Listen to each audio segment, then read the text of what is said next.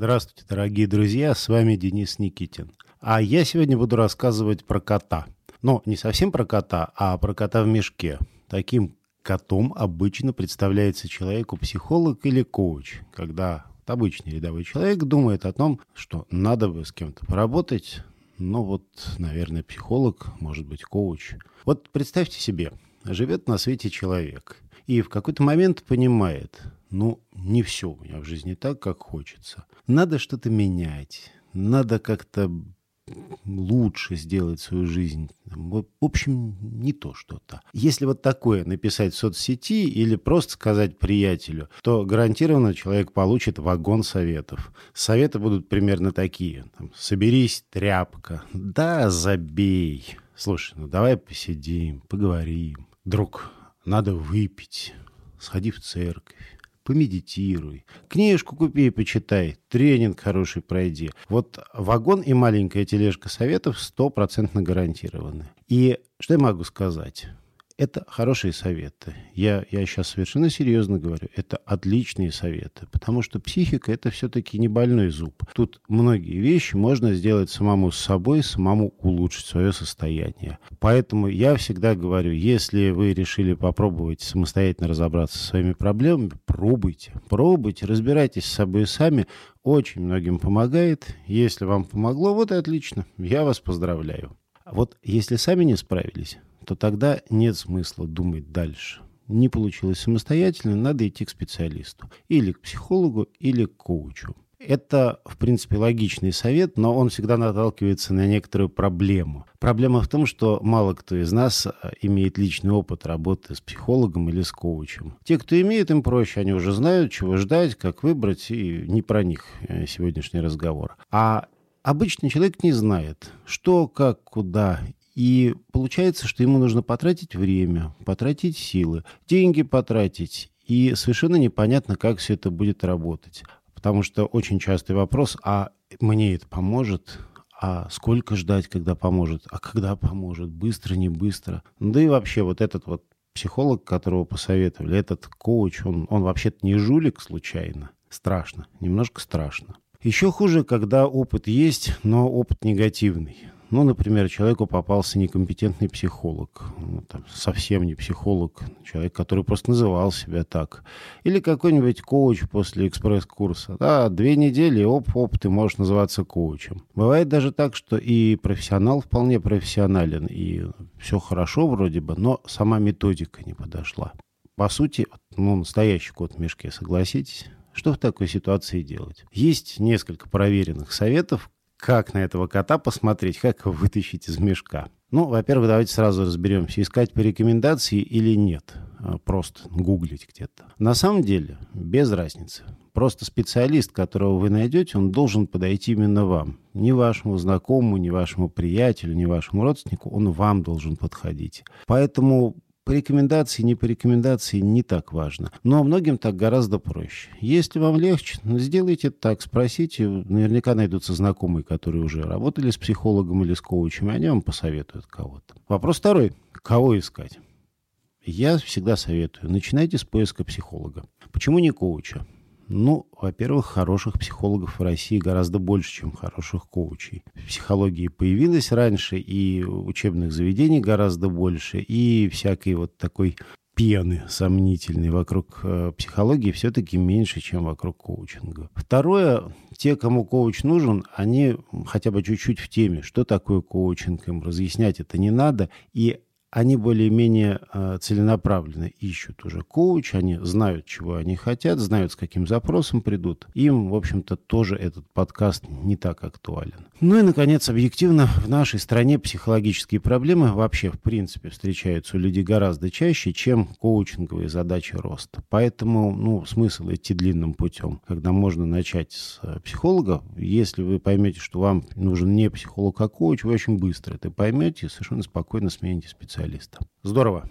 Нашли, поискали, нашли прекрасный специалист, отзывы есть, какие-то рекомендации. Спросите его, в какой он технике работает. Это не важно, что вы не психолог, это не важно, что вы в этих техниках особо не разбираетесь. Тут идея в другом. Дело в том, что любой профессионал, он ответит вам сразу и ответит очень внятно. Я специалист по когнитивно-поведенческой терапии. Кто-то скажет, я психоаналитик, кто-то скажет, я гештальт-терапевт, кто-то скажет, я там телесник, а кто-то скажет, что арт-терапевт. Вы запомните вот эту фразу, то, что вам сказали. Иногда бывает, человек работает в нескольких техниках. Все вот это запишите, запомните и спокойно погуглите, а что это такое, чтобы вы хоть чуть-чуть понимали, как выглядит трансперсональная терапия, арт-терапия, чем КБТ, например, отличается от психоанализа. В глубины не надо, достаточно будет Википедии или какого-нибудь еще популярного сайта. Но вы подумайте, а, посмотрите, почитайте, как работает психолог в той или иной модальности и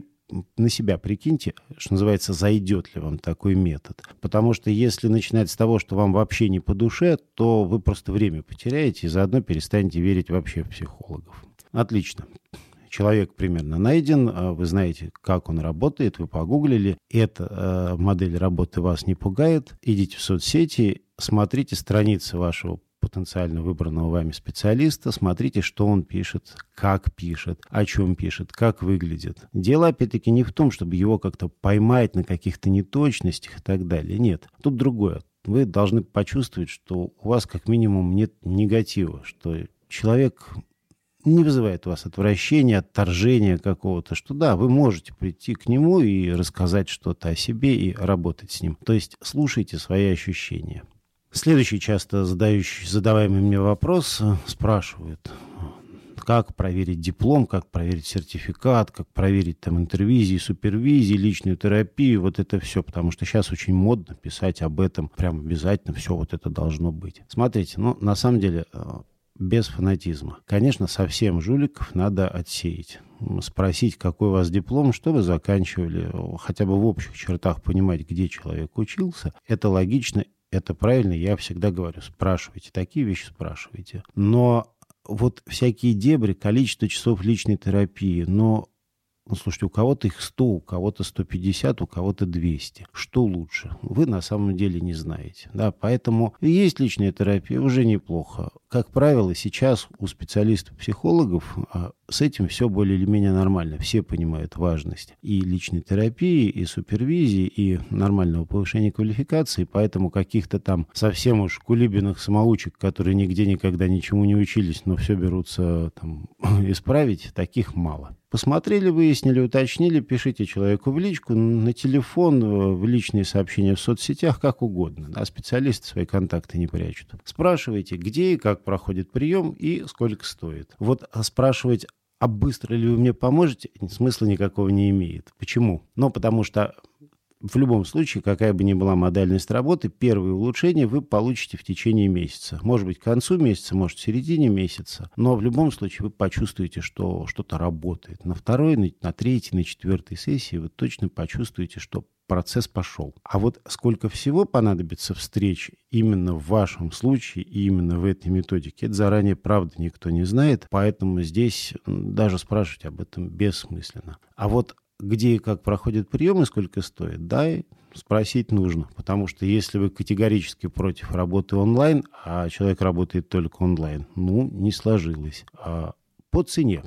Цена – это вопрос, ну, как бы это вообще основной вопрос в работе с помогающими профессиями, потому что не очень понятно, почему и как, и сколько оно вообще должно стоить. На самом деле все просто. Смотрите, за месяц работы с э, хорошим психологом вы потратите от 10 до 20% процентов своей зарплаты. Я не говорю дохода, потому что люди, которые меряют свою жизнь доходом, у них немножко другой подход, там по-другому чуть все это считается, но в основном люди у нас живут на зарплату, и это очень удобно. От зарплаты считайте там от 10 до 20 процентов, вот столько вы за месяц потратите на специалиста. Можно ли дешевле? Ну, конечно, можно. Но дешевле это будет лотерея. Вы не знаете, это нормальный, хорошо обученный человек просто там по каким-то причинам устраивает такие сеансы благотворительности. Или это новичок, который толком еще не работал. Или вообще какой-то просто шарлатан сомнительный. То есть все, что дешевле вот этого диапазона, ну, это риск. Мне кажется, что не тот случай, чтобы играть в лотерею. Если уж совсем никак нет денег, а помощь нужна, государственная бесплатная помощь сейчас, как ни странно, развита очень хорошо. Она не везде идеальна, но идеального вообще нет. Она, безусловно, до там, частно практикующих высококлассных специалистов не дотягивает, но назвать ее плохой нельзя. Она очень даже неплохая. Поэтому, если нет денег, смело пользуйтесь э, государственной психологической помощью, это хорошо. Если деньги позволяют, 10-20% своей зарплаты прикидываете в месяц, это будет ваш расход. Надо ли искать дороже? Вот тонкий момент. Более дорогие специалисты могут быть очень-очень крутыми. И прям заметная может быть разница, но здесь надо четко прикинуть, а вы такие расходы, то, что называется, потянете или нет. Потому что это не очень быстрый процесс. В любом случае, минимум месяц у вас уйдет на работу с психологом, с любой помогающей специальностью. И если после этого вы поймете, что дальше ну, деньги кончились, а работа только началась, ну, так себе история. Поэтому, если денег не хватает, просите скидку. Если не получили скидку, ищите более дешевого психолога. Более дешевый не означает прям катастрофически хуже. Почему кто-то берет 500 рублей, а кто-то 50 тысяч рублей за час работы? Ну, во-первых, у всех разный уровень подготовки, а во-вторых, есть еще разные дополнительные факторы. На маленьких ставках вот тут почти линейная зависимость. Чем человек дороже, тем он лучше. Когда вы доходите до цены примерно в 10-15 тысяч рублей за час, разница в качестве работы становится уже не такой заметной, но зато там включаются другие дополнительные факторы. Мы сейчас не будем даже разбирать, что это за факторы. Они важны для тех, кто столько заплатить может, и они их учитывают. Попереписывались, выяснили все детали. Если цена и формат работы вас устраивает, тянуть нет смысла. Ну, тут уже как бы решил за дело, как в известной песне было. Тянуть уже нет смысла. Договаривайтесь, приходите на первую сессию и начинайте работать со своим психологом. Что вам надо на первой сессии делать? Это тоже вот такой вопрос. Ну, непонятно, что мне делать. Вот я пришел и... А на самом деле вам нужно сделать одну единственную, но очень хорошую, очень серьезную вещь. Решить для себя, а вы вообще готовы работать с этим человеком или нет химия какая-то, да, пусть я это слово такое ненаучное совершенно, но вот оно очень уместное. То есть вы должны просто понять, я с ним буду работать. Нет неприязни какой-то. Как это понять? Вы после сессии задумаетесь о вопросах, которые вам будут задавать. Эти вопросы могут быть, кстати, не очень приятными. Возможно, они вот прям даже будут как-то вас э, раздражать, нервировать. А может быть и нет, по-разному бывает. Но в любом случае о тех вопросах, которые вам на сессии задали, вы будете думать. Искать какого-то очень-очень-очень комфортного психолога, с которым все прямо гладко, идеально, ни одного острого угла, ни одного неприятного вопроса, нет смысла. А, во-первых, часть вопросов, хочешь не хочешь, не очень приятны, потому что это те вопросы, которые мы сами от себя прячем. А во-вторых, самое главное, не надо суперкомфорта на взлете. Потом, когда работа пойдет, вы почувствуете, как уровень доверия нарастает. Это всегда так происходит. А на первой сессии, в самом начале, важно, чтобы возникло вот ощущение, да, с этим я готов, пожалуй, поработать. Если есть неприязнь, отторжение, какое-то чувство, что нет, нет, не надо себя ломать. Это просто не ваш психолог. Просто тогда идите к другому специалисту такой небольшие, простые советы, они очень хорошо помогают вытащить этого кота из пословицы из мешка, посмотреть на него, что там за кот в мешке сидел. А дальше, когда вы начнете работать, в процессе работы вы уже без советчиков прекрасно поймете, насколько хорошо вам помогает, надо менять или не надо. Как правило, не надо. Да? Сработались, и все хорошо. Поэтому желаю вам удачного выбора специалиста. Всего доброго. С вами был Денис Никитин.